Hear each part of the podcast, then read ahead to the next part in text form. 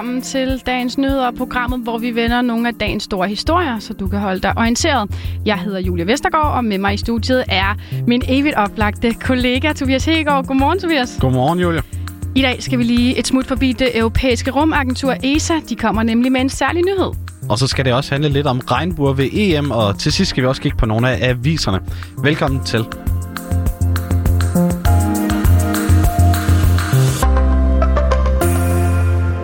Ja, der er nok rigtig mange af os, der som små på et eller andet tidspunkt har sagt, at vi vil være astronauter. Men desværre for du og jeg, Tobias, så var chancerne nok ikke prangende for os. Nej, Men desværre. i dag er der faktisk en bedre mulighed for at gøre barnedommen til virkelighed. Og i dag kl. 10, der præsenterer det europæiske rumagentur, også kaldet ESA, faktisk ansøgertallet fra den seneste ansøgningsrunde til at blive astronaut. Hvad tænker du?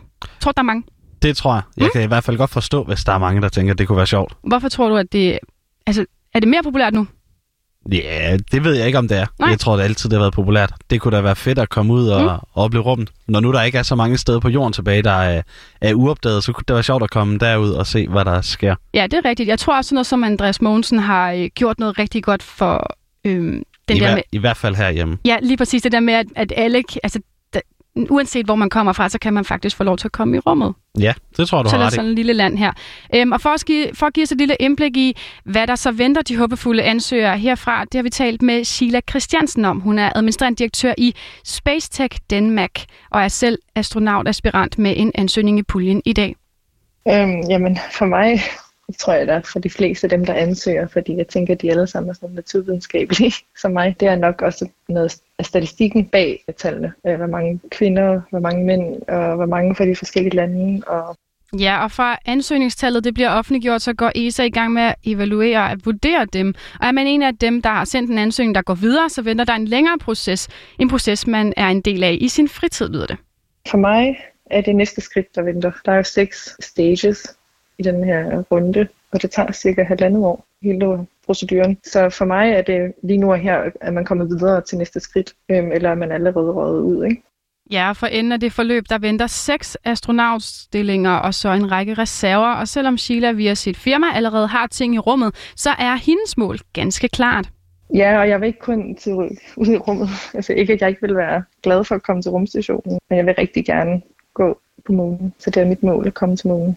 Det er noget af et øh, vildt mål og en ambition. Mm. Men hvilken baggrund har man, når man kan gøre sig forhåbning om at komme ud i rummet? Jamen, Sheila hun læste, og nu tror jeg, jeg siger det rigtigt, Aerospace Engineering. Aerospace? Aerospace Engineering i USA. Og så arbejdede hun i tre år for at komme øh, fra NATO, undskyld, inden hun vendte til Danmark. Jeg vil bare lige sige, ret sej drøm, det der med at gå på månen. Jeg tror måske alle sammen, altså ja, jeg kunne da godt tænke mig, men det er måske ikke sådan øh, make it or break it for mig. Men det er da meget fedt det der med, at ens største drøm, det er at gå på månen. Og så måske kan det lade sig give sig. Lad os lige høre fra Sheila her. Og jeg kunne ikke læse videre som øh, aerospace engineer i Danmark, for det fandtes ikke på det tidspunkt. Det kan man læse nu på det to, øh, geofysik og rumteknologi. Derfor så læste jeg bioteknologi, og det blev jeg så også lidt understimuleret af, så jeg fortsat øh, i noget øh, partikelfysik og fluiddynamik. Ja, og derfra der endte hun hos Copenhagen Suborbitals, det danske private øh, rumprogram, hvor hun mødte den danske astronaut, som vi allerede har talt om, Andreas Mogensen, der fik hende ind i ESA-forskning. Og så stiftede hun sit rumfirma, og nu er hun så aspirant. Det er i hvert fald den sådan korte version. Men nu er der jo ikke rigtig nogen af os, der har så meget øh, baggrund her. Kan, man, kan det også lade sig gøre at komme i rummet, hvis man ikke øh, har en kandidat i Superheld? Jamen, det spørgsmål kan vi stille videre til Hasse Hansen. Han er uddannet astronom og har også en ansøgning i puljen, og han arbejder lige nu hos ESA i Holland, hvor han arbejder med små satellitter, som han hjælper universiteter med at få i rummet. Jamen, øh, jeg har jo i, i min universitetstid øh, været med til at sende en, en lille satellit i rummet, og har arbejdet med den i små halvanden år, hvor jeg har siddet og, og styret den øh, hver eneste, nærmest hver eneste dag igennem øh, min, øh, min kandidatgrad. Og så ja, i min kandidat som master, så øh, sendte jeg så også, eller der var i, i Australien, og sætte to teleskoper op, og har lavet noget software til det, og nu arbejder jeg til hernede for ESA, så jeg føler lidt, at jeg har sådan, i hvert fald det operationelle øh, overblik til at, at komme ud i at være astronaut. Ja, det, det er lidt mere jordnært, men øh, det er stadigvæk ikke noget, vi to lige kan bruge, så, så vi også kan komme afsted. Nej, al- altså, men kravene er jo også sådan, at man skal have en kandidatgrad inden for øh, teknik eller naturvidenskaber allerede der. Så, Så, så kan så jeg godt vi ud. Ja. Øh, og så mindst tre års erhvervserfaring, og så vægter flere kandidatgrader øh, højt, ligesom en Ph.D. gør det, og så en masse egenskaber, som man bliver vurderet på via ansøgning, og så det forløb, man skal igennem. Altså, så jeg tænker, det her, det er jo Skal, skal lige ligge 15 år i, øh, i at opbygge et CV, før vi kan forsøge os. Præcis, og så er det sådan noget med, så ved man, nu, nu har de smidt en, en ansøgning i puljen, der er jo nogen, der siger, altså oddsene er så små. Mm. Og jeg hørte også noget med, at det var en fordel, hvis man kunne et sprog, altså Det kan du også, du snakker dansk lige nu. et andet sprog end bare dansk. Øh, det, det, er, ma- man skal, det er virkelig en drøm, man skal ville, tænker Ja, jeg. ja. Øhm, og så er alt andet lige, altså det er ekstraordinære personer, der kan øh, ansøgere, endnu mere ekstraordinære personer, der kommer igennem nulåret. Og Hasse, han har også et tips til, hvis man vil forberede sig til næste ansøgningsrunde om hele seks år.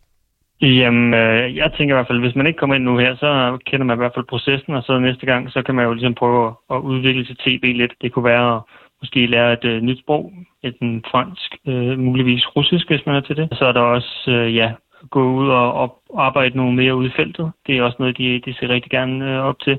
Og så selvfølgelig også, øh, hvis du for eksempel har noget dykkererfaring, de hjælper også rigtig meget. Så der er en masse små forskellige ting, man ligesom sådan kan gå og arbejde på her over de næste øh, ja, 6-8 år, afhængig af, hvor lang tid det lige bliver. Så der, der er nok at tage af, og man skal jo bare finde ud af, hvad man brænder for og synes er sjovt, så skal man bare tage den derfra. Ja, og både Hasse og Sheila kommer til at have en del spænding i maven her klokken 10 i dag, når ISA altså offentliggør antallet af ansøgere, så de kan få et overblik over konkurrencen, både fordelt på køn, uddannelsesbaggrund og lande. Og hvis man ikke kommer med i den her omgang, så er Hasse nok også i puljen om 6 år. Ja, det er sgu nok. Det, nu, øh, det er lidt sådan, det, det, det er bare det, det er sjovt. Altså, det er sådan, det er sådan noget, der, sådan, der, der driver lidt en. Så, så skal man jo bare prøve at gøre det endnu bedre til næste gang. Hvad kan man sige, som jeg plejer at sige, men hvis man ikke søger, så bliver man ikke astronaut. Så hvis man, hvis man søger om ind, kan man sige, oddsene er meget imod en, så, så skal man jo prøve alligevel, for ellers så kommer man jo ingen vej. Ja, det er altså klokken 10, at det sker. Hvis man er interesseret, så kommer tallene ud på hjemmesiden bliastronaut.dk. Og hvis du vil i træningslejr, så kan jeg lige tilføje, at vi i Danmark har over 200 kurser og uddannelser, der kvalificerer sig til, hvor man kan kvalificere sig til et job i rumindustrien. Så der var lige lidt der, Tobias, til... Øhm, Det, det kan være, at jeg skal læse videre. Ja, det kan være.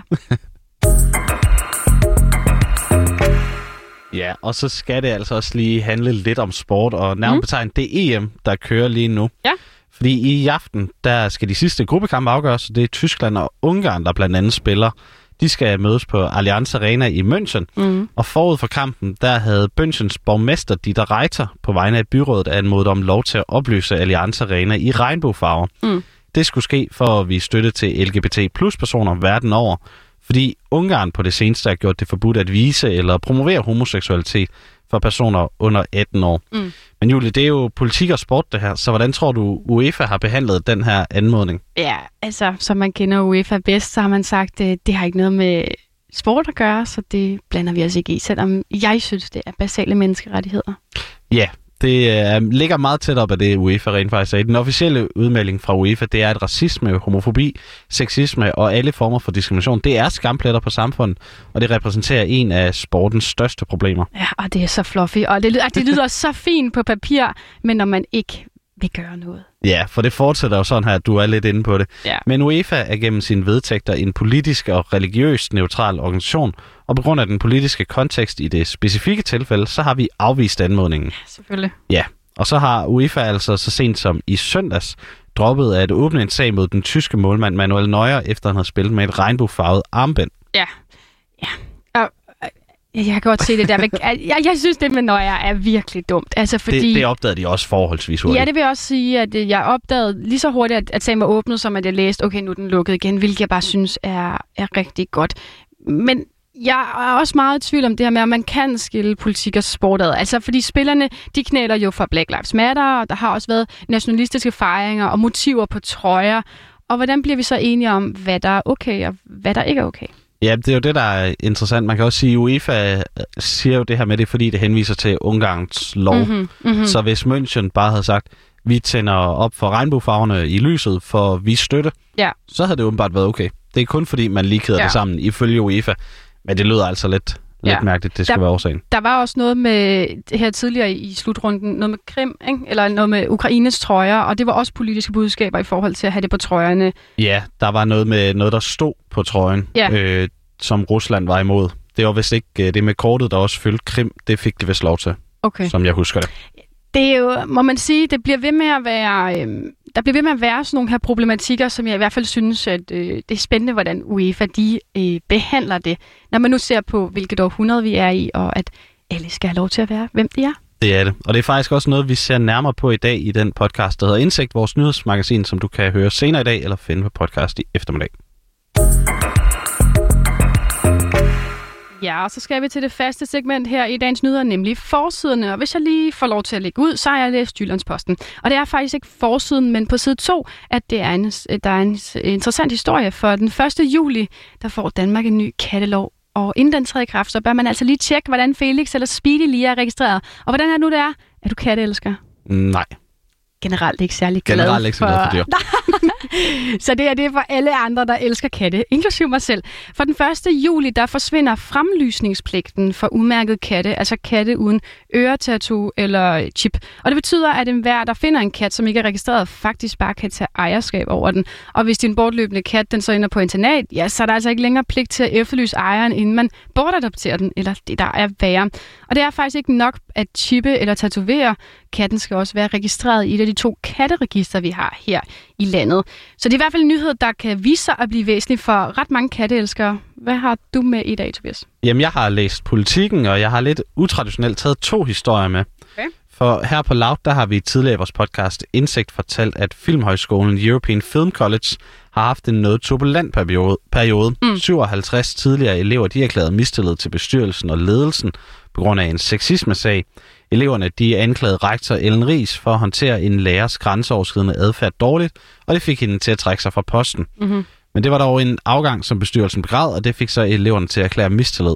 Og nu er seneste udvikling så, at der er trådt en ny bestyrelsesformand til på skolen, nemlig Jørgen Ramskov, okay. som er direktør for Producentforeningen og tidligere direktør for Radio 24 Okay, ja, ja, men ja. Øhm, selvfølgelig er det der, det der ofte kendte mennesker, der øhm, i de kredse der, det, det giver god mening, at det er Jørgen Ramsgaard, tænker jeg. Ja, og så producentforeningen har jo noget med film at gøre også, mm. så det, det ja. ligger nok tæt op af hinanden. Ja. Og vi bliver lige lidt i temaet med min anden historie, for Kunstmuseet Aros bliver netop nu undersøgt af et uafhængigt konsulentfirma. Ja. Og de skal altså undersøge otte områder herunder, om der sker store krænkelser, om der sker krænkelser på museet. Mm. Og det sker der, og det sker efter en anonym klage. Nå. Det er firmaet Crisea, der interviewer cirka en tredjedel af alle medarbejdere i halvanden times tid hver. Og så kan andre ansatte henvende sig til firmaet, som regner med at være færdig med undersøgelsen efter sommerferien. Okay, spændende. Det var altså alt, hvad vi nåede i den her udgave af Dagens Nyheder. Den var tilrettelagt af Thijs Eriksen og blev fortalt af mig. Jeg hedder Julie Vestergaard, med mig i studiet havde Tobias Hegård, og vi vil sige tak, fordi du lyttede med.